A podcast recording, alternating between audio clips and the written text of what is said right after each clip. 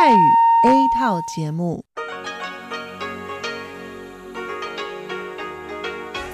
ที่นี่สถานีวิทยุเรดิโอไต้หวันอินเตอร์เนชันแนล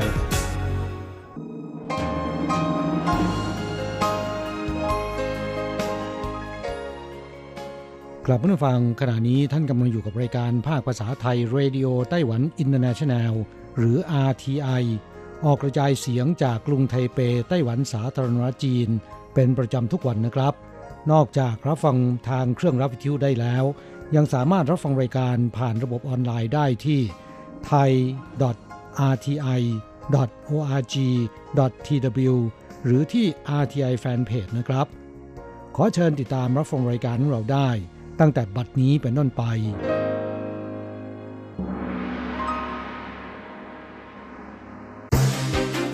ลำดับแรก ขอเชิญติดตามรับฟัง ข่าวประจำวัน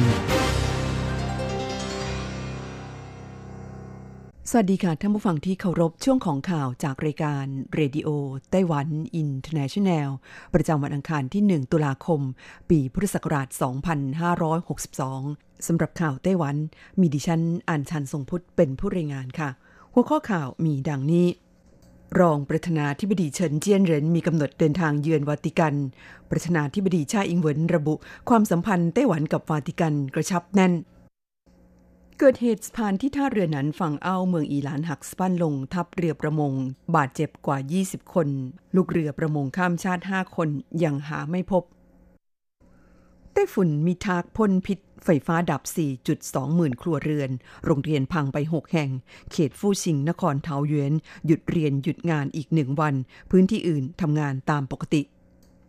ไต้หวันจะเริ่มตรวจสุขภาพทารกแรกเกิดเพิ่มจาก 11 เป็น 21 รายการ โดยพ่อแม่ไม่ต้องจ่ายเพิ่ม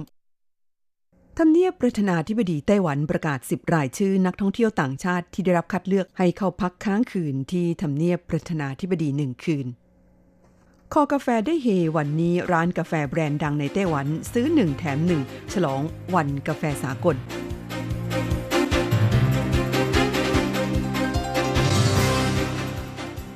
ต่อไปเป็นรายละเอียดของข่าวค่ะ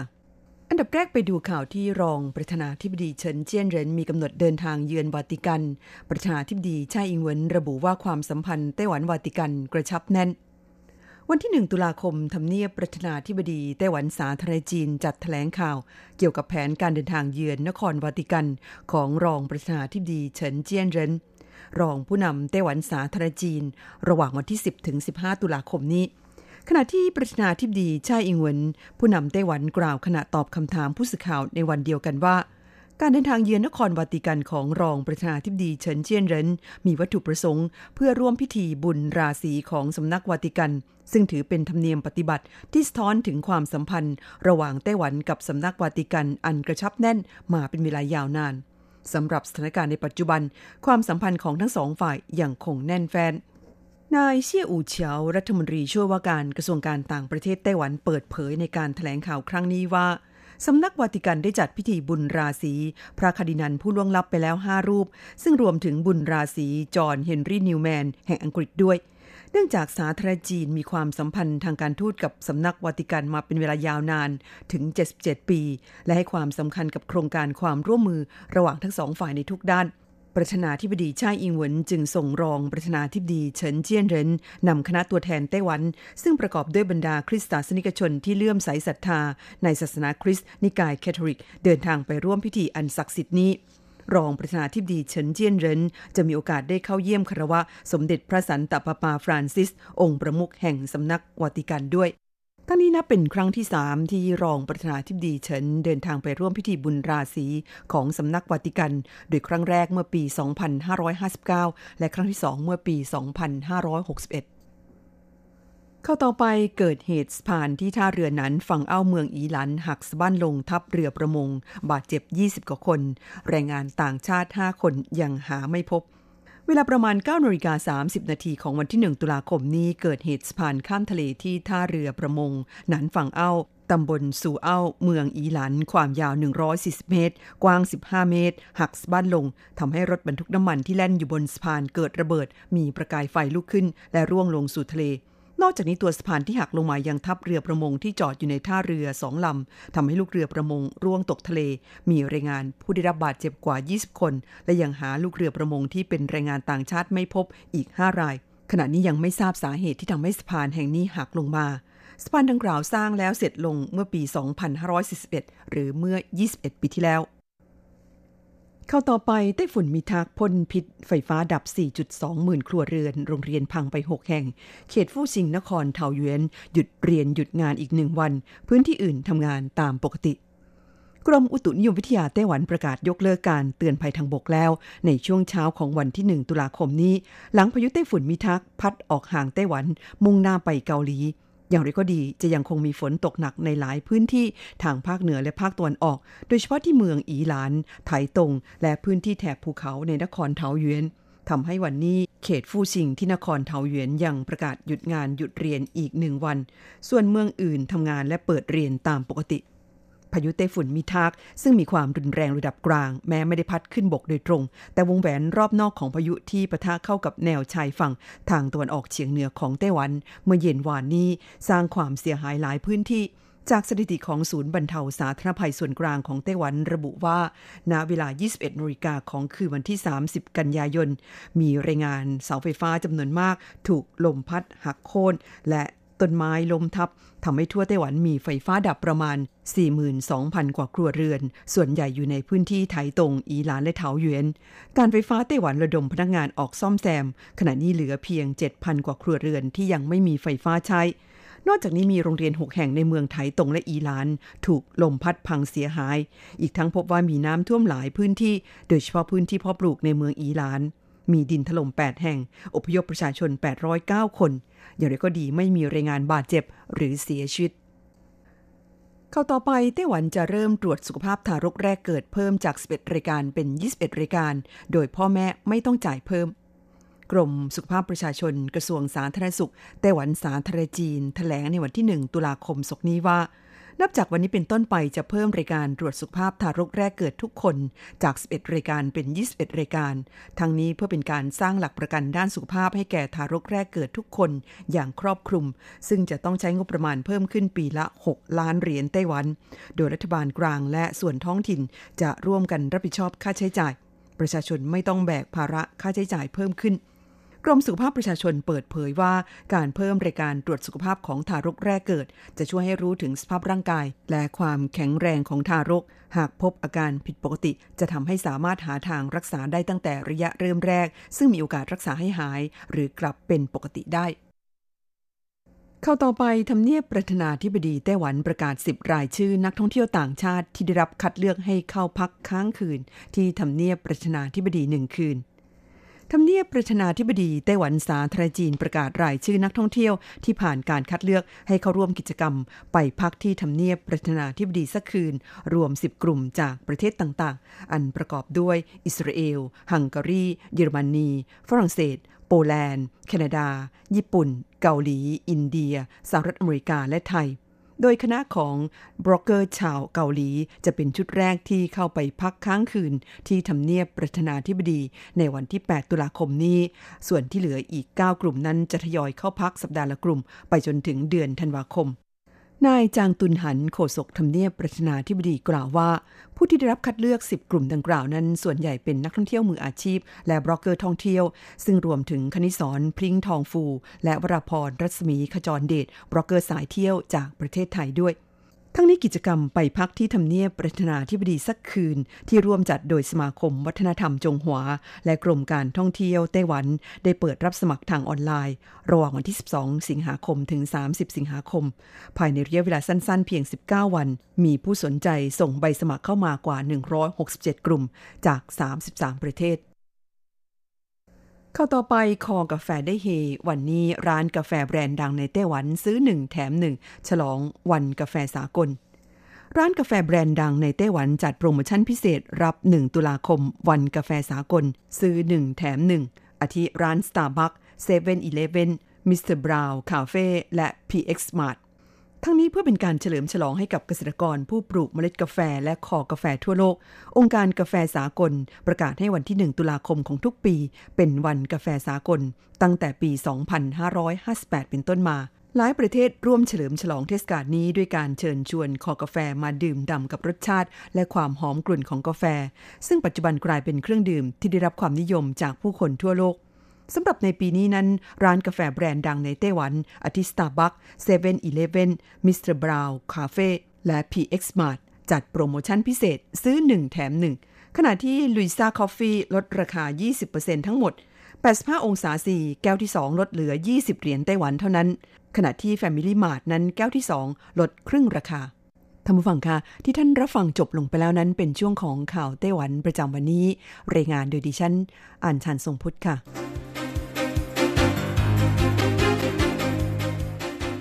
ต่อไปขอเชิญฟังข่าวต่างประเทศและข่าวจากเมืองไทยค่ะ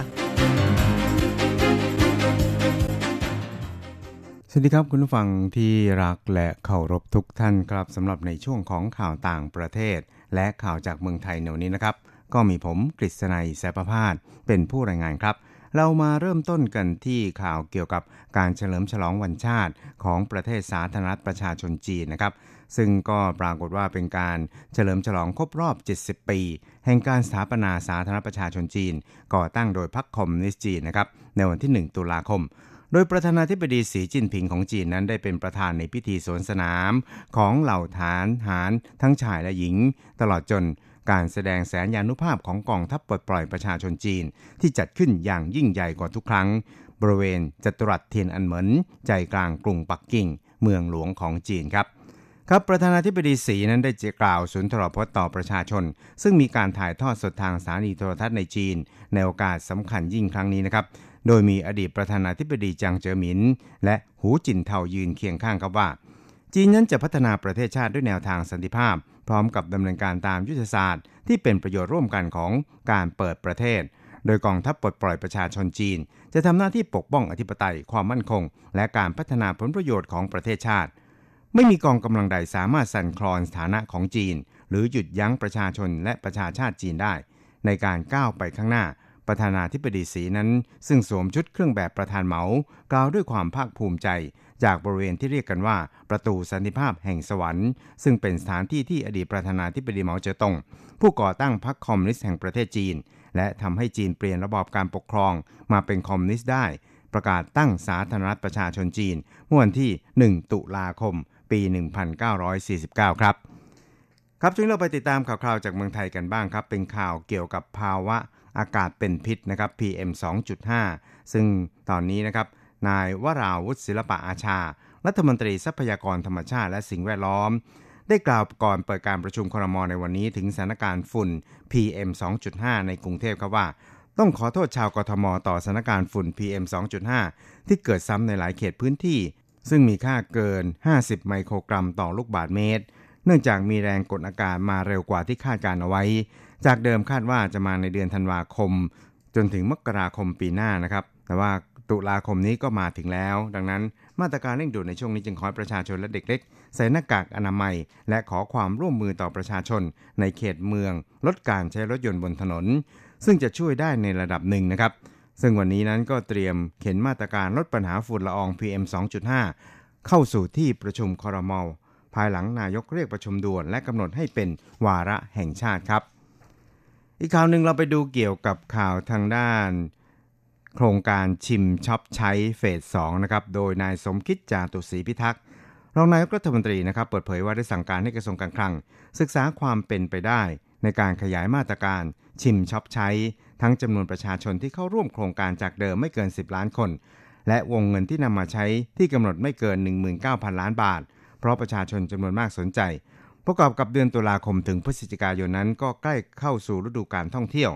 กระทรวงการคลังจึงควรศึกษาว่า ขยายโครงการนี้ได้หรือไม่ และใช้งบส่วนใดมาดำเนินการ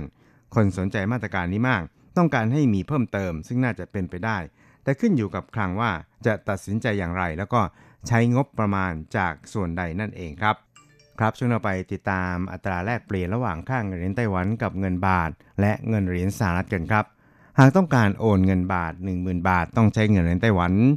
1360 เหรียญไต้หวัน หากต้องการซื้อเงินสด 10,000 บาท ต้องใช้เงินไต้หวัน 10,000 กับ 710 เหรียญไต้หวันสำหรับอัตราแลกเปลี่ยนระหว่างค่าเงินไต้หวันกับเงินเหรียญสหรัฐในวันนี้นะครับ 1เหรียญสหรัฐนั้นต้องใช้เงินเหรียญไต้หวัน 31.28 เหรียญไต้หวันแลกซื้อ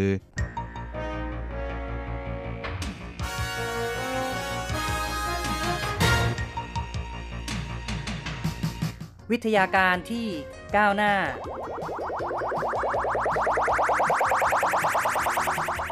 ชีวิตความเป็นอยู่ที่ทันสมัย อะไรที่ใหม่ ๆ ล้ำยุค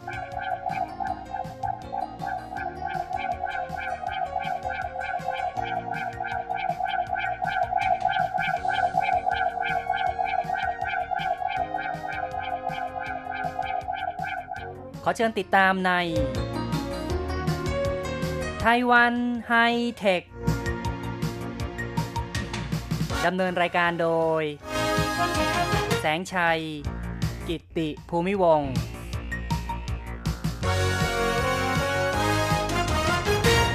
คุณผู้ฟังที่รักครับ พบกับแสงชัยกันแล้วในไต้หวันไฮเทค ในครั้งนี้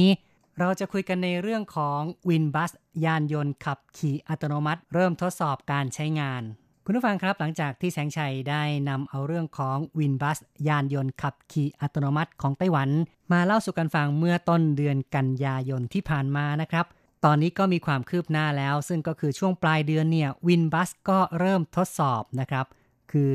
นำมาทดสอบการใช้งานตั้งแต่วันที่ 24 กันยายนที่ผ่านมา โดยศูนย์วิจัยทดสอบยานยนต์ของไต้หวัน ซึ่งมีชื่อย่อว่า TRTC ชื่อเต็มก็คือ The Automobile Research and Testing Center ครับ TRTC ของไต้หวันนั้นก็เป็นผู้นำทีมพันธมิตรยานยนต์ขับขี่อัตโนมัติ ได้ผลักดันการวิจัยพัฒนายานยนต์ขับขี่อัตโนมัติคันแรกของไต้หวัน และเริ่มทดสอบการใช้งานนะครับ ตั้งแต่วันที่ 24 ซึ่งจะมีการขนส่งผู้โดยสารจริง ๆ บนเส้นทางจากนิคมอุตสาหกรรม จางปิน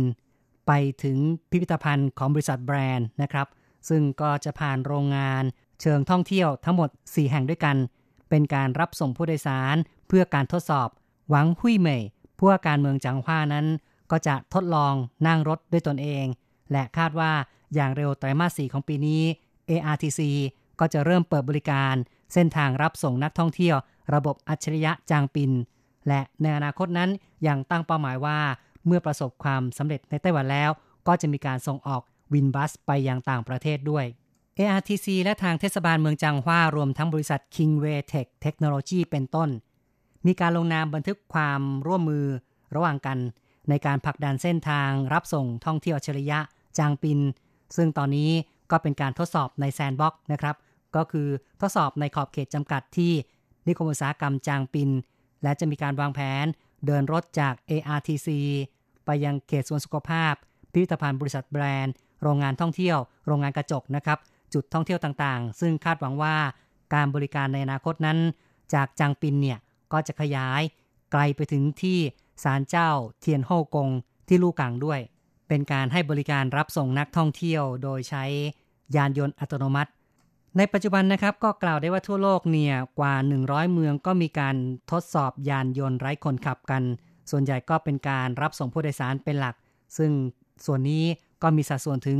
50%ทีเดียว และในปัจจุบันนั้น ในไต้หวันก็มี 5 เมือง 9 เขตด้วยกัน ที่มีความประสงค์จะนำเอาวินบัส ยานยนต์ไร้คนขับมาเปิดให้บริการ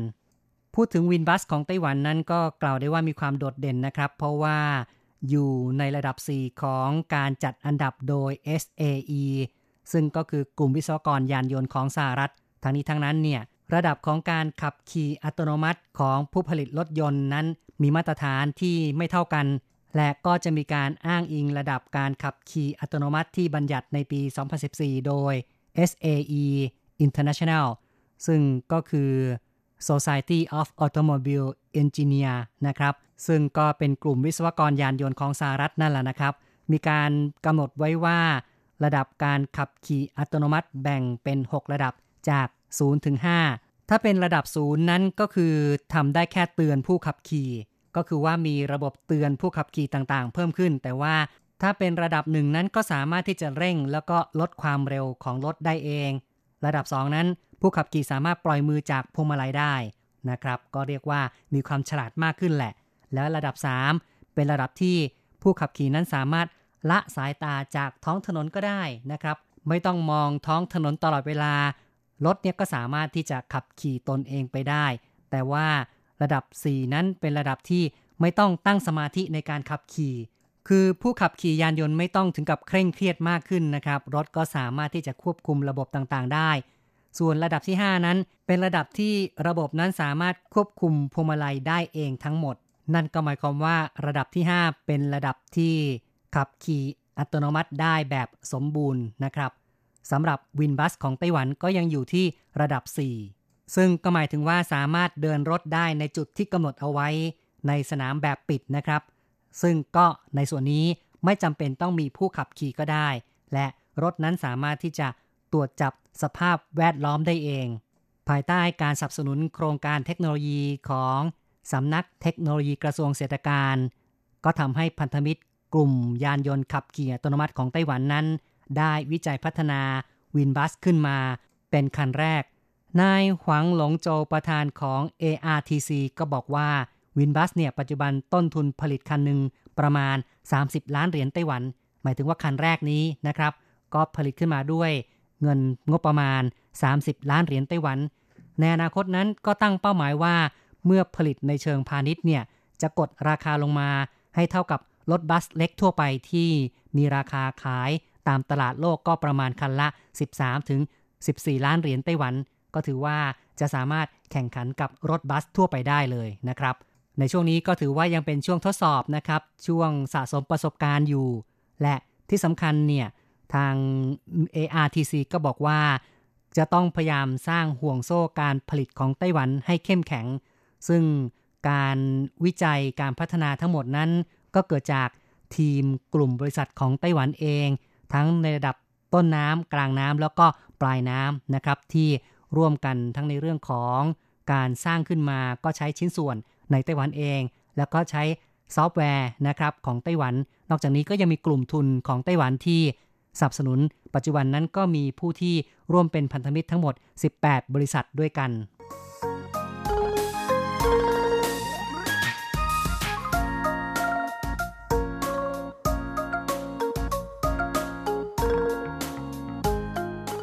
โลกในปัจจุบันวิทยาการต่างๆ กำลังพัฒนาแบบก้าวกระโดดนะครับ ซึ่งก็มีการ disruption ซึ่งเป็นการเปลี่ยนแปลงแบบทำลายล้าง หมายถึงผลิตภัณฑ์ใหม่หรือว่าเทคโนโลยีใหม่เนี่ยจะทำลายล้างของเก่าให้สูญหายไปเลยทีเดียว ก็เป็นยุคที่ใครๆต่างก็ต้องพยายามเร่งพัฒนาตนเอง อยู่นิ่งไม่ได้ อุตสาหกรรมหลายอย่างกำลังถูกท้าทายจากแนวรุกใหม่ หลายธุรกิจทีเดียวที่ถูก disrupt ก็หมายถึงว่าล้มหายตายจากไป ไม่เว้นแต่อุตสาหกรรมยานยนต์ก็กำลังเกิดภาวะเช่นนี้ เครื่องยนต์สันดาปภายใน รถยนต์ไฟฟ้ากำลังจะกลายเป็นคลื่นลูกใหม่ที่หลายๆค่ายต่างก็พยายามที่จะพัฒนาขึ้นมา นอกจากนี้ในวงการรถยนต์นั้นก็กำลังก้าวเข้าสู่ ยานยนต์ขับขี่อัตโนมัติด้วย ค่ายรถยนต์ทุกค่ายต่างก็พยายาม ทุ่มเทกันค้นคว้าวิจัยกันอย่างหนักเพื่อมุ่งไปสู่เป้าหมาย อย่างเต็มรูปแบบ นักวิจัยพัฒนาในหลายประเทศพยายามพัฒนาการขับขี่อัตโนมัติ ให้เกิดความผิดพลาดน้อยที่สุด ซึ่งก็ต้องตระหนักถึงความแตกต่างทางด้าน การสัญจรของแต่ละประเทศ โครงสร้างพื้นฐาน กฎจราจร ระเบียบปฏิบัติระหว่างผู้ขับขี่บนถนน และนำมาปรับตั้งเซ็นเซอร์ หรือว่าสร้างอัลกอริทึมของระบบการขับขี่อัตโนมัติ ให้มีประสิทธิภาพสูงสุด สิ่งสำคัญของระบบนี้ก็คือจะต้องมี แผนที่ที่มีความละเอียดสูง ซึ่งอันนี้ก็ต้องไม่ลืมว่าทั่วโลกนั้น ต่างก็มีป้ายจราจรและเครื่องหมายจราจรบนพื้นถนนที่มีความแตกต่างกัน และอย่างเช่นในสหรัฐเนี่ยก็มีป้ายจำกัดความเร็ว มีรูปร่างต่างจากป้ายจำกัดความเร็วในประเทศอื่น ในเอเชียหรือว่าในยุโรปก็แตกต่างกันนะครับ อย่างในจีนแผ่นดินใหญ่นั้น สัญลักษณ์ทางม้าลายก็จะมี 2 ความหมาย ในเขตเมือง เส้นทางม้าลาย หมายถึงจุดที่คนเดินถนนสามารถข้ามถนนได้ แต่บนทางด่วนนั้นทางม้าลายก็เป็นเส้นกำกับระยะห่างระหว่างรถแต่ละคันเพื่อความปลอดภัย การพัฒนาระบบขับขี่อัตโนมัตินั้น จึงต้องเก็บรายละเอียดที่แตกต่างกัน ปัจจุบันนั้นระบบขับขี่อัตโนมัติยังไม่สามารถที่จะตรวจจับช่องทางวิ่งได้อย่างสมบูรณ์ อีกสิ่งหนึ่งที่ยากที่สุดสำหรับระบบการขับขี่อัตโนมัติก็คือว่าป้ายจราจรหรือว่า เครื่องหมายจราจรบนพื้นถนนนั้น มักจะหายไป หมายถึงว่าอาจมีการลบเลือนหรือว่าพังทลายหายไปบ้างนะครับ เพราะฉะนั้นเนี่ยป้ายจราจรหายไป รถก็ไม่สามารถที่จะตรวจจับป้ายเหล่านี้ได้ ก็จะเกิดอันตราย ซึ่งแม้แต่ผู้ขับขี่ที่มีประสบการณ์นะครับ เมื่อเจอเหตุการณ์ป้ายหายไป ป้ายจราจรหรือว่าสัญลักษณ์ทางการจราจรนั้นหายไป ก็รู้สึกลำบากใจ ดังนั้นนะครับ ในส่วนของยานยนต์ขับขี่อัตโนมัติยิ่งจะ ลำบากกว่ามนุษย์อีกนะครับ เพราะว่าหุ่นยนต์หรือว่า AI เนี่ยก็บางทีก็ไม่สามารถที่จะฉลาดได้เหมือนกับมนุษย์นะครับ อีกกรณีหนึ่งที่มีความท้าทายมากก็คือบางประเทศที่มีผู้สัญจรบนทางเท้า หลากหลายประเภทมาก ระบบขับขี่อัตโนมัติ ที่มีประสิทธิภาพก็จำเป็นต้องตรวจจับพฤติกรรม คนเดินเท้า ได้อย่างแม่นยำแล้วก็คนยานพาหนะแล้วเนี่ยสัตว์ก็เป็นอีกสิ่งหนึ่งที่มักจะทำให้เกิดปัญหาขึ้นมาเหมือนกัน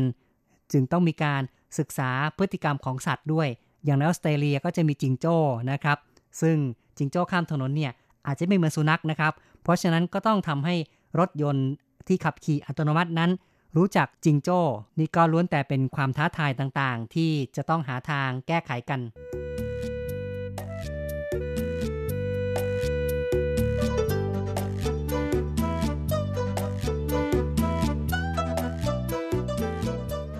ปัจจุบันเนี่ยระบบขับขี่อัตโนมัตินั้น เป็นการยากที่จะพัฒนาให้สามารถขับขี่อัตโนมัติได้สมบูรณ์ในท้องถนนทั่วไปนะครับ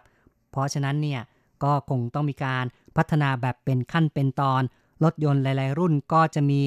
ระบบอัตโนมัติบางอย่าง เข้ามาช่วยในการขับขี่ให้สะดวกขึ้น อย่างเช่นมีระบบ Cruise Control เป็นระบบที่ช่วยรักษาความเร็วของรถยนต์ให้คงที่ โดยที่ผู้ขับขี่ไม่ต้องเหยียบคันเร่ง หรือมีระบบแจ้งเตือน เมื่อเข้าใกล้วัตถุโดยเซ็นเซอร์จะทำการตรวจจับ ตัวเซ็นเซอร์ก็จะติดตั้งอยู่รอบข้างตัวรถ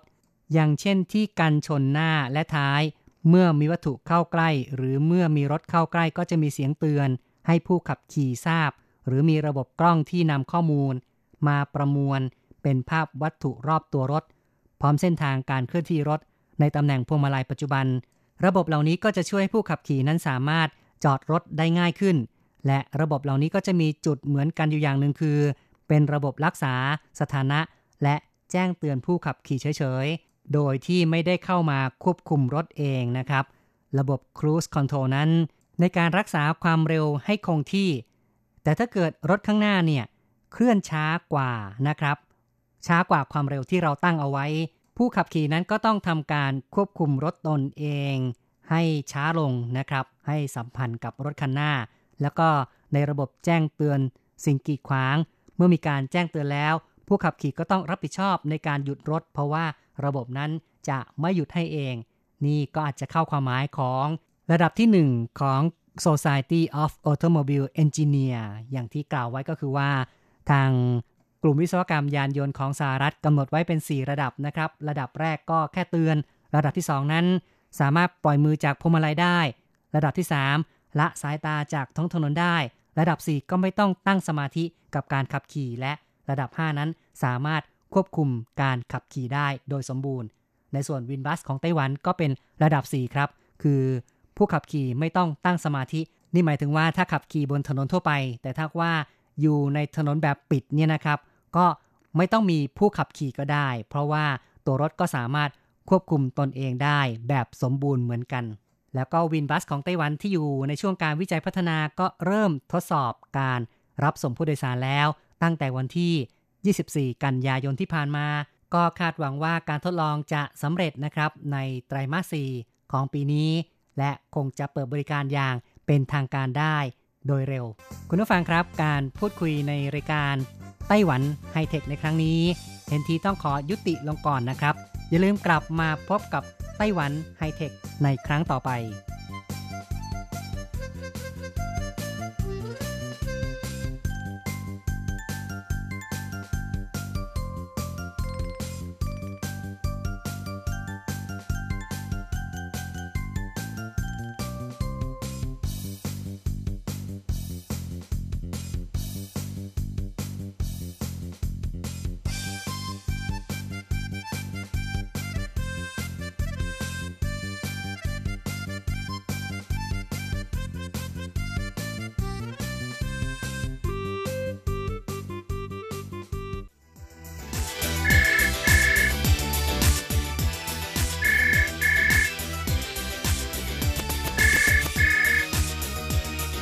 ที่นี่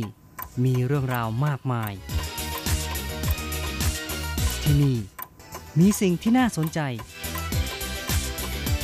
เราเชื่อว่าที่นี่มีสิ่งที่คุณอยากรู้ อยากเห็น อยากสัมผัส ที่นี่ไต้หวัน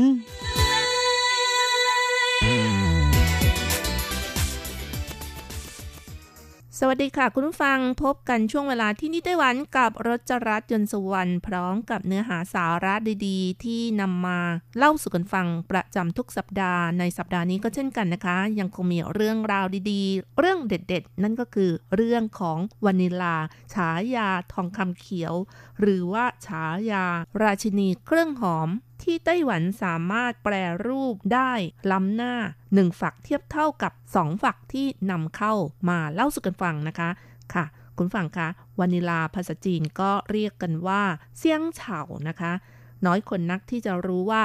วานิลาเป็นกล้วยไม้สกุลหนึ่ง ซึ่งก็คือกล้วยไม้สกุลวานิลานั่นเองค่ะ มีการนำฝักมาผ่านกรรมวิธีบ่ม แปรรูป จนได้กลิ่นวานิลา หรือนำเมล็ดมาสกัด ได้ vanillin ตามธรรมชาตินะคะ หรือใช้วานิลาในการประกอบอาหาร โดยกรีดฝักวานิลาออก และขูดนำเอาเมล็ด ในฝักนั้นใช้ประกอบอาหาร หรือนำทั้งฝักไปต้มน้ำและช้อนออกก็ได้นะคะ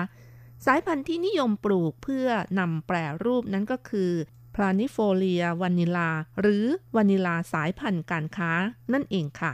เป็นพืชเครื่องเทศที่มีราคาสูงเป็นอันดับสองของโลก รองจากแซฟฟอน หรือย่าฝรั่นนั่นเองนะคะ ค่ะไหนๆก็พูดถึงย่าฝรั่นแล้วนะคะรจรัสก็ขอขยายความอีกนิดนึงนะคะ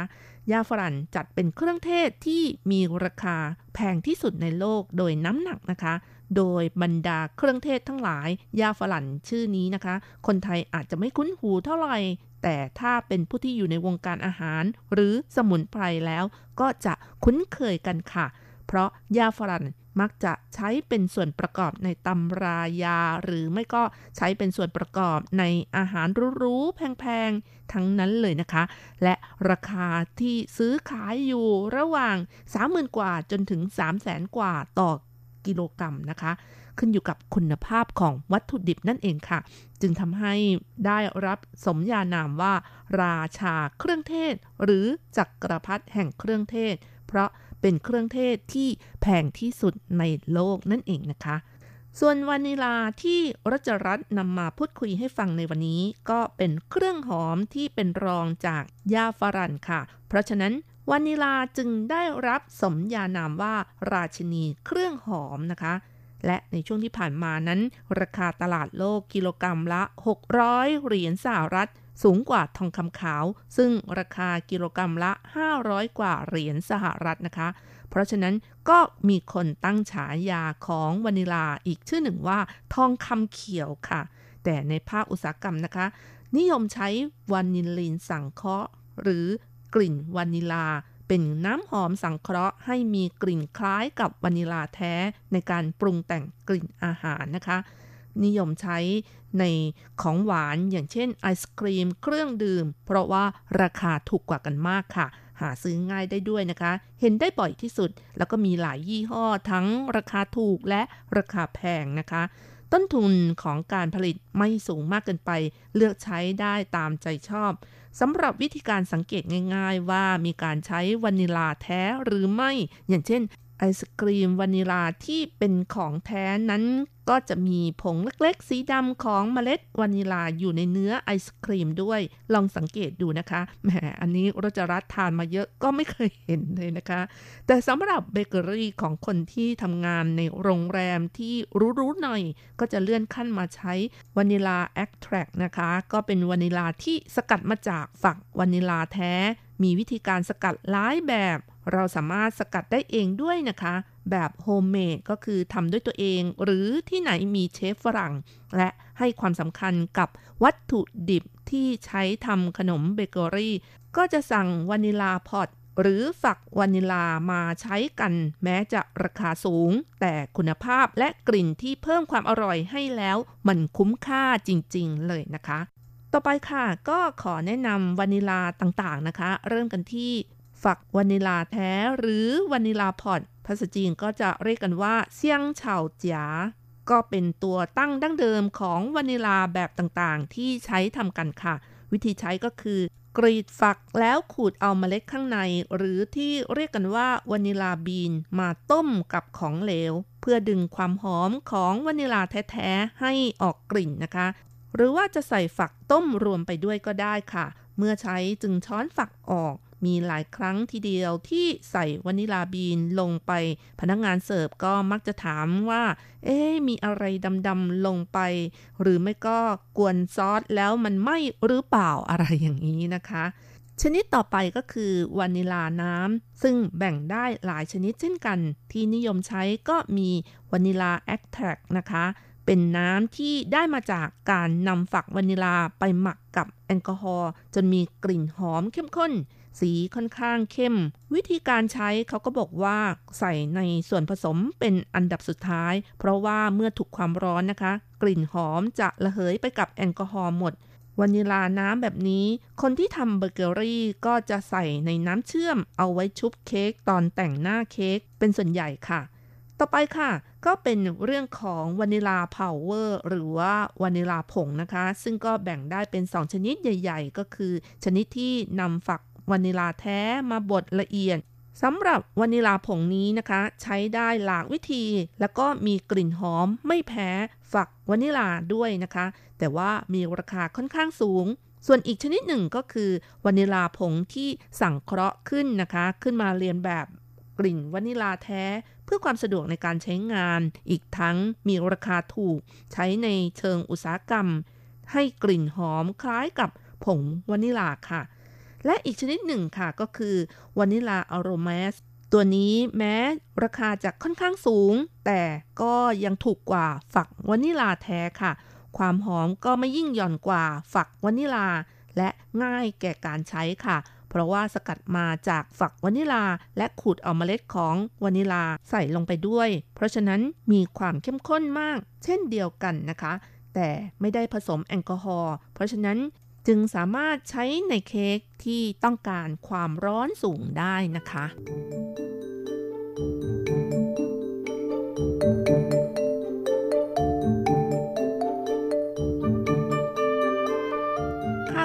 คุณผู้ฟังคะ อย่างที่บอกแล้วนะคะว่าวานิลาก็เป็นกล้วยไม้ชนิดหนึ่งนะคะ เพราะฉะนั้นจะมีทั้งระบบรากดินและรากอากาศค่ะลำต้นสีเขียวเป็นเถาวันเป็นข้อๆ ต้นใบอวบหนา ฝักเป็นรูปทรงกระบอก ยาว อวบ ดอกสวย มีถิ่นกำเนิดมาจากทางประเทศเม็กซิโก แต่ว่าปัจจุบันนะคะ ประเทศที่ผลิตวานิลาที่ใหญ่ที่สุดในโลกก็คือมาดากัสการ์ ส่วนในทวีปเอเชียนั้น แหล่งผลิตที่ใหญ่ที่สุดก็คือประเทศอินโดนีเซียค่ะ และด้วยราคาที่แพงของวานิลาก็ทำให้มีชื่อเรียกอีกชื่อหนึ่งว่าทองคำเขียวค่ะสำหรับในไต้หวันเองก็มีการนำเข้าวานิลาสายพันธุ์การค้ามาปลูกกัน แล้วก็ขณะนี้นะคะก็สามารถเก็บเกี่ยว และนำมาแปรรูปได้แล้วค่ะ โดยศูนย์วิจัยพัฒนาการเกษตรเขตเทาหยวน ก็ได้กล่าวว่า เทคโนโลยีการแปรรูปวานิลาไต้หวันนั้น มีความก้าวหน้าครั้งใหญ่ เนื่องจากวานิลาพันธุ์การค้าที่ปลูกในไต้หวันนั้น สามารถสกัดได้มีปริมาณมากกว่าผลิตภัณฑ์นำเข้าสัดส่วน 1 ฝักเทียบเท่ากับ 2 ฝักค่ะ ปัจจุบันเพาะปลูกในพื้นที่ 10 เฮกตาร์หรือประมาณ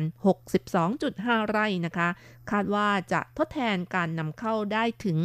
50%ค่ะ มูลค่าการผลิตทะลุ 100 ล้านเหรียญไต้หวันเลยทีเดียวนะคะ เย่จื้อซิน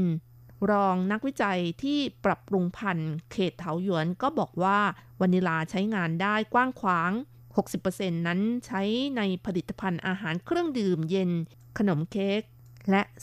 33%ใช้ในเครื่องสำอาง น้ำหอมเป็นต้นนะคะ ส่วนอีก 7%นั้นใช้ในอโรมาเทอราปี จะเห็นได้ว่าวานิลานั้นมีประโยชน์ในการใช้งานที่กว้างขวางมาก โดยเฉพาะอย่างยิ่งในเรื่องของอโรมาเทอราปีนะคะ ซึ่งก็เป็นศาสตร์ในการใช้น้ำมันหอมระเหยที่ได้จากการสกัดพืชหอมนะคะ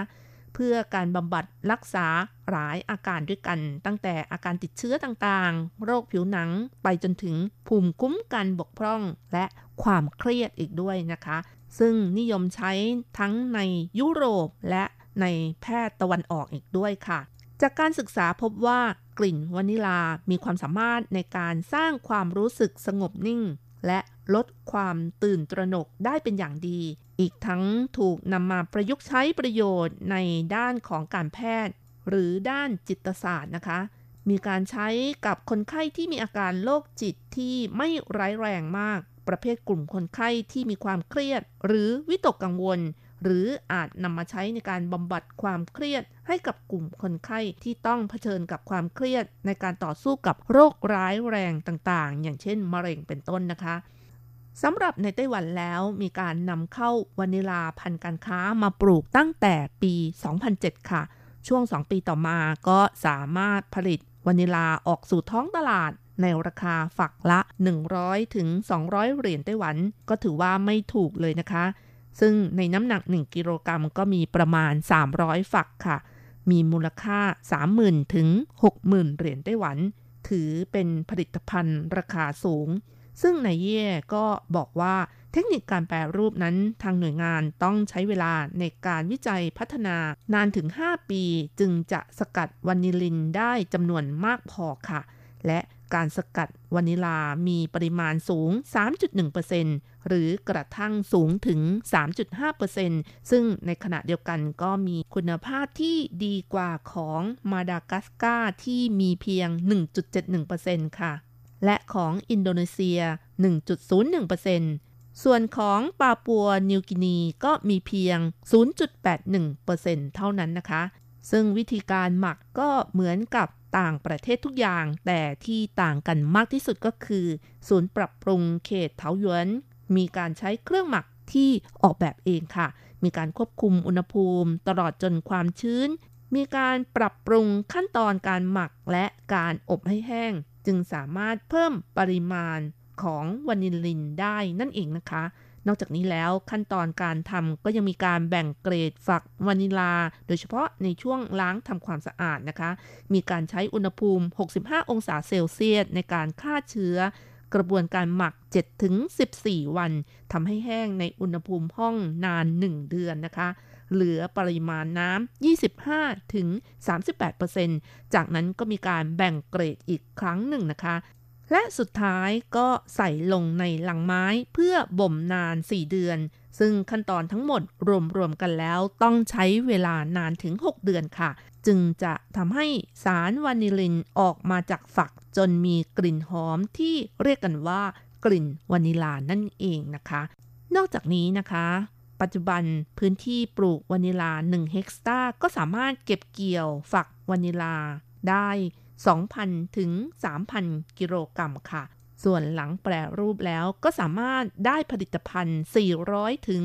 600 กิโลกรัมค่ะ ซึ่งคาดว่าสามารถแทนที่การนำเข้าได้ถึง 50%มูลค่าการผลิต 120 ถึง 150 ล้านเหรียญไต้หวัน และขณะนี้ทางยุโรปและอเมริการวมทั้งญี่ปุ่นนะคะ ก็กำลังเจรจาที่จะซื้อของจากไต้หวันนะคะ คาดว่าสามารถขายได้ราคาสูงสุดมากถึง 1,000 เหรียญสหรัฐต่อกิโลกรัมค่ะ แม้การแปรรูปฝักวานิลาของไต้หวันต้องเสียเวลาและเสียค่าใช้จ่ายมากเหมือนกับการผสมเทียมในมนุษย์นะคะ แต่ก็ถือว่าเป็นผลิตภัณฑ์เทคโนโลยีสูงที่คุ้มค่าเลยทีเดียว และสามารถท้าทายวานิลาคุณภาพดี ระดับโลกได้ค่ะ เอาละค่ะ คุณฟังเวลาของรายการหมดลงอีกแล้วนะคะ อย่าลืมนะคะ กลับมาติดตามเรื่องราวดีๆ กับรจรัสได้ใหม่ ในช่วงเวลาที่นี่ไต้หวัน สัปดาห์หน้าเวลาเดียวกันสำหรับวันนี้ ขอให้ทุกท่านโชคดี มีความสุข สวัสดีค่ะ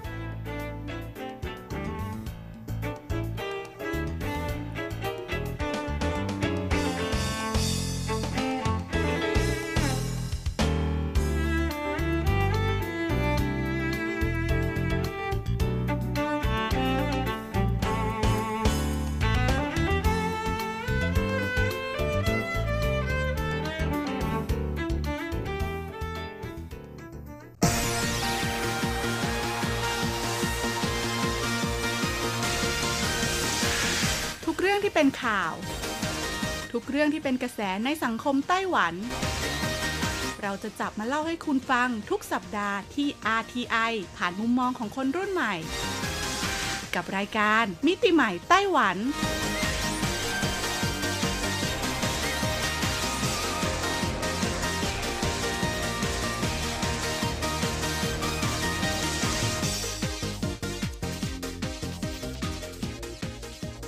วัสดีค่ะ คุณผู้ฟัง RTI ที่เคารพทุกท่านขอต้อนรับเข้าสู่รายการมิติใหม่ไต้หวันค่ะ รายการที่จะนำเสนอเรื่องราวดีๆ ที่เกิดขึ้นในไต้หวันนะคะดำเนินรายการโดยดิฉันดีเจยุ้ยมณพรชัยวุฒิค่ะ สำหรับเรื่องราวของเราในสัปดาห์นี้ค่ะ บอกเลยว่ายังต่อเนื่องมาจากสัปดาห์ที่แล้วนะคะ หากใครจำได้ค่ะสัปดาห์ที่แล้วเนี่ยยุ้ยทิ้งท้ายไว้ด้วยเรื่องราวของยุคปฏิวัติเครื่องแต่งกายผู้ชายในไต้หวันค่ะ ซึ่งแน่นอนนะคะว่าจะต้องมีความเกี่ยวข้องกับการนำเอาเครื่องแบบการแต่งกายของต่างชาติเนี่ยมาผสมผสานกับวัฒนธรรมท้องถิ่นค่ะ ที่สำคัญไปกว่านั้นค่ะ เป็นการปฏิวัติที่เรียกได้ว่าทำให้คนหนุ่มสาวในไต้หวันเนี่ยหันมาใส่ใจนะคะ หรือว่าหันมาให้ความสนใจ เกี่ยวกับการตัดเย็บเสื้อผ้ามากยิ่งขึ้นค่ะ เพราะว่าปัจจุบันนี้นะคะ เป็นยุคแห่งอุตสาหกรรมถูกไหมคุณผู้ฟัง ดังนั้นเนี่ยเราก็จะนิยมซื้อเสื้อผ้าสำเร็จรูปนะคะ ที่วางขายอยู่ตามท้องตลาด ซึ่งแน่นอนค่ะว่าส่วนมากแล้วเนี่ยก็จะต้องผ่านการตัดเย็บด้วยเครื่องจักรเป็นล็อตขนาดใหญ่นะคะ ซึ่งนั่นก็เป็นสาเหตุที่ทำให้เรื่องราวที่เกี่ยวข้องกับศิลปะบนเสื้อผ้า ค่อยๆ จางหายไปค่ะ เพราะว่าการตัดเย็บนะคะที่ผ่านจากโรงงานอุตสาหกรรมมาเนี่ยก็จะจะเน้นในเรื่องของปริมาณมากกว่า ก็เลยไม่ได้ใส่ใจในเรื่องของรายละเอียดต่างๆนะคะ เกี่ยวกับลายเกี่ยวกับแบบเสื้อผ้า รวมถึงเกี่ยวกับขนาดที่จะต้องเหมาะสมกับตัวบุคคลค่ะ ดังนั้นค่ะเมื่อสัปดาห์ที่แล้วยุ้ยได้พูดถึงเรื่องราวของร้านขายสูตร หรือว่าร้านตัดสูตรในไต้หวันนะคะ ที่เรียกได้ว่าเขาเนี่ยสามารถเปลี่ยนตัวเองค่ะ สามารถปฏิวัติตัวเองให้สอดคล้องกับการเปลี่ยนแปลงไปตามความต้องการของผู้บริโภคและก็กระแสโซเชียลนะคะ จนทำให้ร้านตัดเย็บสูตรของเขาเนี่ยซึ่งเป็นการตัดเย็บสูตรให้กับเฉพาะรายบุคคล ยังสามารถยืนหยัดมาได้กว่า 40 ปีเลยทีเดียวละค่ะ แต่ความน่าสนใจยังไม่จบเพียงเท่านี้ค่ะ เพราะด้วยเหตุนี้เองค่ะไต้หวันนะคะ หรือว่ากรุงไทเปเนี่ยยังมีถนนอีกหนึ่งสายค่ะ แล้วก็มีกิจกรรมอีกหนึ่งกิจกรรมที่เรียกว่าสูตรวอล์กอ่าซึ่งเป็นกิจกรรมที่เรียกได้ว่าทุกคนที่ไปร่วมงานเนี่ยจะต้องสวมชุดสูทนะคะ ในสไตล์ของคุณเอง จะเป็นอย่างไรนะคะ มีความเป็นมาอย่างไรพร้อมแล้วไปฟังกันเลยค่ะ Música การทำให้เหล่าสุภาพบุรุษในไต้หวันสวมใส่ชุดสูทในชุดประจำวันถือเป็นความใฝ่ฝันอย่างหนึ่งของคุณซือหวังเจียค่ะ ที่มีความถนัดเกี่ยวกับการจัดงานสูตรวอล์กคุณซือต่อไปนะคะว่าสิ่งที่ผมคิด คืออยากให้ในอนาคตเนี่ยไม่จำเป็นต้องมีสูตรวอล์กอีกต่อไป เพราะชุดสูทเนี่ยได้กลายมาเป็นเสื้อผ้าที่เหล่าสุภาพบุรุษสวมใส่ในชีวิตประจำวันไปแล้ว จึงไม่จำเป็นต้องมาจัดงานใหญ่โต เพื่อให้สวมสูทออกไปเดินตามท้องถนนกันอีก ก่อนอายุ 30 ปีค่ะ คุณซือหวังเจียทำงานเป็นพนักงานขายในห้างสรรพสินค้านะคะ ชุดสูทเนี่ยจึงเป็นเสมือนชุดทำงานของคุณซื้อ ด้วยความที่มีรูปร่างค่อนข้างเล็กค่ะทำให้ไม่สามารถหาซื้อเสื้อผ้าสำเร็จรูป หรือว่าสูตรสำเร็จรูปที่เหมาะสมกับร่างกายของเขาในท้องตลาดได้นะคะ ก็เลยเริ่มหันมาให้ความสนใจเกี่ยวกับการสั่งตัดเสื้อผ้าค่ะ ก่อนจะพบว่านะคะการสั่งตัดเสื้อผ้าสักชุดเนี่ยต้องใช้เวลาแล้วก็มีขั้นตอนมากกว่าที่คิด ตั้งแต่รูปแบบเนื้อผ้าอุปกรณ์เสริมและขั้นตอนต่างๆนะคะ ซึ่งต้องบอกเลยว่ามีความประณีตแล้วก็บรรจงอย่างมากซึ่งต้องใช้ทั้งความคิดแล้วก็ใช้ฝีมือค่ะ แต่ด้วยความจำเป็นในหน้าที่การงานนะคะทำให้เขาเนี่ยต้องอ่านบทความของชาติตะวันตกไม่น้อยค่ะ แล้วก็นำมาแปลเป็นภาษาจีนแบ่งปันให้กับมิตรสหายนะคะ แล้วก็มาทำเป็นบล็อกค่ะ ชื่อว่า Office Daddy Blog นะคะ จากนั้นค่ะในปีคศ2014 เนี่ย เขาก็ได้เริ่มจัดกิจกรรมสูตรวอล์กขึ้นนะคะ คุณซื้อหวังเจียค่ะ ได้วิเคราะห์กลุ่มผู้ที่มาร่วมเดินในกิจกรรมนะคะ ว่าเป็นเพศชายส่วนใหญ่ค่ะ แล้วก็อายุน้อยกว่า 35 ปีด้วยนะ ซึ่งก็จะอยู่ระหว่าง 20-35 ปีค่ะ จะมีจำนวนมากที่สุดคิดเป็นสัดส่วนร้อยละ 80 เลยทีเดียวนะคะ นอกจากนี้ส่วนใหญ่ค่ะ ก็ประกอบอาชีพนะคะ หรือว่าธุรกิจด้าน ICT ค่ะ ซึ่งถือว่าสอดคล้องกับสภาวะธุรกิจของไต้หวันในปัจจุบันทำให้เราเข้าใจว่าคนกลุ่มนี้ค่ะ ถูกจำกัดเสรีภาพในการสวมใส่นะคะ เกี่ยวกับเรื่องของเครื่องแบบการทำงานไม่น้อย ซึ่งคุณซือหวังเจียได้อธิบายเพิ่มเติมนะคะว่า เพราะต้องการแก้ไขภาพลักษณ์ที่คนทั่วไปมีต่อชุดสูทจึงใช้คำว่าชุดสุภาพบุรุษมาแทนการเรียกชุดสูทในแบบเดิม ยิ่งเมื่อพูดไปถึงรูปแบบและสไตล์แล้วค่ะ ก็จะมีความยืดหยุ่นมากกว่า เพราะสามารถนำมาสวมใส่กับเสื้อคอโปโล กางเกงยีน รวมไปจนถึงรองเท้าผ้าใบนะคะทำให้ชุดสุภาพบุรุษเนี่ยแหละค่ะไม่ได้ถูกตีกรอบอยู่เฉพาะแบบเดิมๆนะคะ ต้องบอกเลยว่ายังส่งผลให้เราเนี่ยสามารถนำไปใส่นะคะ ในงานประเภทต่างๆ ได้มากมายยิ่งขึ้นค่ะ เมื่อพูดถึงสไตล์การแต่งตัวแล้วค่ะ คุณสือหวังเจียเนี่ยได้ให้ความเห็นที่น่าสนใจต่อสังคมปัจจุบันนะคะว่าเราใช้เส้นแบ่งกลุ่มคนไว้ 2 ช่วงเวลาค่ะ คือช่วงอายุระหว่าง 35 ปีและ 65 ปี โดยผู้ชายที่มีอายุระหว่าง 35-65 ปีเนี่ยจะไม่ค่อยให้ความสำคัญกับการแต่งกายของตัวเอง แต่กลุ่มผู้ชายที่อายุมากกว่า 65 ปีขึ้นไป หรือน้อยกว่า 35 ปีลงมาค่ะ จะให้ความสำคัญกับการแต่งกายของตัวเองมากกว่านะคะทั้งที่ทุกเพศทุกวัยเนี่ยจะต้องให้ความสำคัญเกี่ยวกับการแต่งกายค่ะ แล้วก็ต้องแต่งให้ถูกต้องตามกาลเทศะ โดยยังคงความเป็นตัวของตัวเองไว้อยู่นะคะ สิ่งที่เกิดขึ้นนี้ค่ะอาจมีส่วนเกี่ยวเนื่องกับการยกระดับของภาคอุตสาหกรรมในไต้หวันด้วย เพราะที่ผ่านมาค่ะเป็นยุคสมัยที่นักธุรกิจไต้หวันเนี่ยจะต้องถือกระเป๋าเจมบอลเพียงใบเดียว เดินไปทำธุรกิจแล้วก็เจรจาการค้าในที่ต่างๆ จึงต้องให้ความสำคัญกับการแต่งกายมากขึ้นนะคะ แต่ปัจจุบันค่ะการเจรจาทางการค้านะคะ มีการพัฒนาไปมากค่ะ สามารถสื่อสารกันผ่านทางระบบออนไลน์ได้นะคะ แล้วก็สามารถเห็นหน้ากันได้ โดยที่ไม่ต้องเจอตัวกันจริง ๆ ค่ะ ดังนั้นก็เลยทำให้คนเนี่ยหันมาให้ความสำคัญกับการผลิตในอุตสาหกรรม ICT มากกว่านะคะคุณผู้ฟัง แล้วก็ทำให้เนี่ยคนที่อยู่ในช่วงระหว่างวัย 35-65 ซึ่งเป็นวัยทำงานที่เรียกได้ว่าอยู่ในช่วงของการเก็บเงินเลยเนี่ยโฟกัสกับเนื้องานค่ะมากกว่าการแต่งกายในการพบปะผู้คนนะคะ ดังนั้นนี่จึงเป็นโจทย์สำคัญเลยทีเดียวละค่ะ ที่ทำให้เปลี่ยนจากคำว่าชุดสูทเนี่ยมาเป็นชุดสุภาพบุรุษค่ะ ชุดสุภาพบุรุษนะคะ คือนามบัตรใบแรกที่คุณใช้บนโลก เขาไม่ได้บังคับให้ทุกคนนะคะ ต้องสวมชุดสูทแต่ในความคิดของเขาแล้วสิ่งที่สำคัญคือการเลือกหลังจากที่ได้ไตร่ตรองแล้ว โดยพิจารณาจากประสบการณ์ของตัวเอง แล้วก็เลือกดูว่าเราจะสวมใส่อะไรไปพบเจอกับผู้อื่นที่อยู่บนโลกใบนี้ โดยชุดสูทนะคะ แบบสั่งตัดก็คือหนึ่งในขั้นตอนของการถามตัวเองค่ะว่าคุณคือคนแบบไหนอยู่ในสภาพแวดล้อมแบบไหนใช้ชีวิตอย่างไรนะคะ คุณซือหวังเจียเห็นค่ะว่าเราเนี่ยคิดเห็นเกี่ยวกับเรื่องนี้น้อยเกินไปค่ะ กลุ่มคนอายุ 35ถึง65 ปีในไต้หวันเนี่ยถูกโรงเรียนจำกัดความคิดในเรื่องของการแต่งกายค่ะ เพราะว่าในช่วงนั้นเนี่ยก็จะต้องแต่งเป็นเครื่องแบบนักเรียนนะคะ และก็ไม่ได้ผ่านการฝึกฝนมากพอ ดังนั้นพอหมดจากยุคของการเป็นนักเรียนนะคะ แล้วก็ถอดเครื่องแบบแล้วเนี่ยก็ไม่มีรุ่นพี่ที่ทำงานนะคะ มาสอนว่าคุณควรแต่งกายอย่างไร ก็เลยเกิดการแต่งกายที่เรียกว่าไปเรื่อยไปเทื่อยเลยค่ะคุณผู้ฟัง แล้วก็ไม่มีแนวความคิดเลยนะคะ ว่าตัวเองเนี่ยจริง ๆ แล้วชอบการแต่งกายแบบไหนค่ะ กลายเป็นการแต่งกายเรียนแบบนะคะ พวกดาราหรือว่าเน้นในเรื่องของการเรียนแบบแฟชั่นตามยุคสมัยที่เข้ามาในช่วงเวลานั้นๆ มากกว่า ซึ่งจริง ๆ แล้วก็ไม่ถูกต้องนะ เพราะว่าตัวคุณเองเนี่ยอาจจะไม่ได้ใส่ชุดที่อยู่ในยุคนั้นดูดีเท่าไหร่นะคะ ดังนั้นค่ะหนึ่งสิ่งนะคะที่ช่วยพลิกวิกฤตให้เป็นโอกาสได้ค่ะ ก็คือเขาเนี่ยก็ได้เพิ่มความหลากหลายของสูตรให้มากขึ้นแล้วก็เพิ่มในส่วนของสีสันรูปแบบต่างๆ ของสูตรให้มากยิ่งขึ้นด้วยค่ะทำให้ผู้คนที่เดินผ่านไปมาที่ร้านเนี่ยรู้สึกจับต้องได้นะคะ ถึงเสื้อผ้า หรือว่าการตัดเย็บเสื้อผ้าให้เหมาะสมกับกาลเทศะนั่นเอง ร้านเกาอูจี้ค่ะ ที่คุณสือหวังเจียก่อตั้งขึ้นนะคะ ก็คือมีเป้าหมายเพื่อจะนำเสนอทางเลือกให้กับลูกค้าค่ะคำว่าเกาอูนะคะเขาใช้ในการเปรียบเปรยค่ะว่าคนเรามีทางเลือกไม่เหมือนกันค่ะ โดยพญาหงเนี่ยเป็นนกตัวผู้ที่ถือว่าเป็นราชันแห่งมวลปักษา จะเกาะอยู่แต่เฉพาะบนยอดของต้นไม้ศักดิ์สิทธิ์อย่างต้นอูถงเท่านั้นค่ะคำว่าเกาอูเนี่ยจึงหมายถึงแหล่งชุมนุมของทางเลือกที่เป็นสินค้ามีระดับสำหรับคุณผู้ชายค่ะ สินค้าที่เกาอูจี้นำเสนอนะคะ ไม่ได้เลิศหรูจนเกินควร แต่หากยืนหยัดในความสมราคา โดยจะแนะนำให้คุณผู้ชายทั้งหลายนะคะ เลือกใช้สายเอี๊ยมดึงกางเกงค่ะ เพื่อใช้ดึงให้กางเกงเนี่ยอยู่ในตำแหน่งที่เหมาะสมเสมอนะคะ อันนี้เนี่ยจะทำให้เส้นของกางเกงดูแล้วสวยงามมากขึ้นค่ะ นอกจากนี้ค่ะมารยาทนะคะ ในการสวมใส่ชุดของสุภาพบุรุษเนี่ยก็ต้องไม่ให้ผู้อื่นมองเห็นเนื้อขาค่ะ ดังนั้นความยาวของถุงเท้าเนี่ยก็สำคัญอย่างยิ่งนะคะ ถุงเท้าเนี่ยควรสวมยาวไปจนเกือบถึงใต้เข่าค่ะ แต่ต้องไม่หย่อนยานลงมาจนไม่น่าดูนะคะ เนื่องจากถุงเท้าแบบ free size ที่ผลิตกันทั่วไปส่วนใหญ่ค่ะ ก็จะมีเนื้อผ้าค่อนข้างหนา จึงรองรับแรงดึงไม่ได้นะคะ ดังนั้นทางร้านก็จำหน่ายถุงเท้าตามไซส์ของแต่ละคนค่ะ เพื่อรับประกันความบางของถุงเท้าไม่ให้ส่งผลต่อขนาดของรองเท้า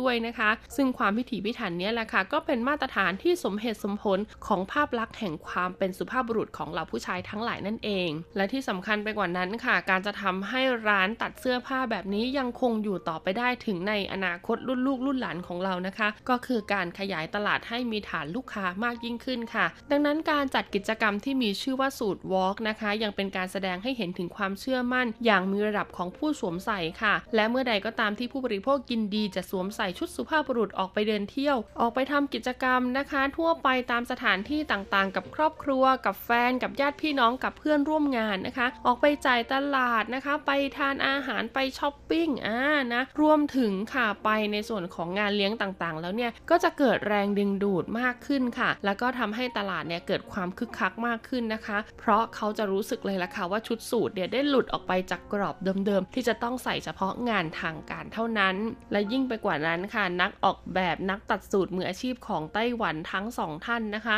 ไม่ว่าจะเป็นคุณฟ้านหลวงตาที่เราได้เอ่ยไปเมื่อสัปดาห์ที่แล้ว หรือว่าจะเป็นคุณซื้อหวังเจีย ที่ยุ้ยได้พูดถึงในสัปดาห์นี้ค่ะ ล้วนให้เรานะคะ ค้นหาความเป็นตัวของตัวเองให้เจอค่ะ แล้วก็เลือกสิ่งที่เหมาะสมที่สุดสำหรับตัวเรานะคะ แฟชั่นเนี่ยต้องบอกเลยว่าเป็นศิลปะที่อยู่นอกเหนือแนวคิดค่ะ แล้วก็ปัจจุบันด้วยยุคเทคโนโลยีแบบนี้ค่ะ แฟชั่นต้องเรียกได้ว่าเป็นฟาสต์แฟชั่นแล้วนะคะ ดังนั้นเนี่ยอะไรก็ตามที่เหมาะสมกับเรานะคะ ใส่แล้วเนี่ยถูกต้องกับกาลเทศะและช่วงเวลาเนี่ยก็จะทำให้ผู้สวมใส่อย่างเราค่ะ ดูดีดูสวยมีสง่าราศีมากยิ่งขึ้นนั่นเอง และช่วงเปิดโลกกิจกรรมในสัปดาห์นี้ค่ะ บอกเลยว่ายุ้ยมีกิจกรรมที่เกี่ยวข้องกับอะไรไทยๆค่ะ กับงานไทกัวเย่ค่ะ หรือว่า Month of Thailand นะคะ ซึ่งจัดขึ้นโดยพิพิธภัณฑ์แห่งชาติไต้หวัน หรือว่ากู้กงนั่นเองค่ะต้องบอกเลยว่ากู้กงเนี่ยมี 2 ที่นะคุณผู้ฟังมีที่ภาคเหนือกรุงไทเปกับที่ภาคใต้เมืองเจียอี้ค่ะ ซึ่งต้องบอกเลยว่างานนะคะ Month of Thailand หรือว่าไทกัวเย่เนี่ยจะจัดขึ้นที่ เจียอี้นะคะ หรือว่าพิพิธภัณฑ์กู้กงภาคใต้ค่ะ วิธีการเดินทางก็ง่ายมากๆค่ะ สามารถนั่งรถไฟความเร็วสูงนะคะ ไปลงที่สถานีเจียอี้ค่ะ จากนั้นก็ต่อรถ shuttle bus นะคะ ไปยังในส่วนของพิพิธภัณฑ์กู้กงนั่นเองค่ะ ภายในงานนะคะมีกิจกรรมมากมายเลยทีเดียวค่ะ ไม่ว่าจะเป็นการแสดงหุ่นกระบอกหุ่นละครเล็กนะคะ รวมไปถึงการแสดงคอนเสิร์ต การแสดงแฟชั่นโชว์ การฉายภาพยนตร์ไทยชื่อดังนะคะ ต้องบอกเลยว่าเป็นภาพยนตร์ไทยตั้งแต่ในสมัยเมื่อ 10 กว่าปีที่แล้วอ่าจนกระทั่งถึงปัจจุบันนี้นะคะ เรียกได้ว่ามีทุกวัน มีในส่วนของตลาดนัดคนไทย การจำหน่ายอาหารไทยนะคะ มีการสอนทำผลิตภัณฑ์ DIY ของเมืองไทยนะคะ แล้วก็นอกจากนั้นค่ะยังมีการแสดงนะคะ ที่สื่อให้เห็นถึงศิลปะวัฒนธรรมไทยต่างๆ และการจัดแสดงโบราณวัตถุค่ะที่ขนมาจากประเทศไทยนะคะ ให้เราเนี่ยได้ชมกันตลอดทั้งเดือนตุลาคมนี้เลยนะคะ งานจะมีไปจนถึงวันที่ 31 นะคะ ตุลาคมพุทธศักราช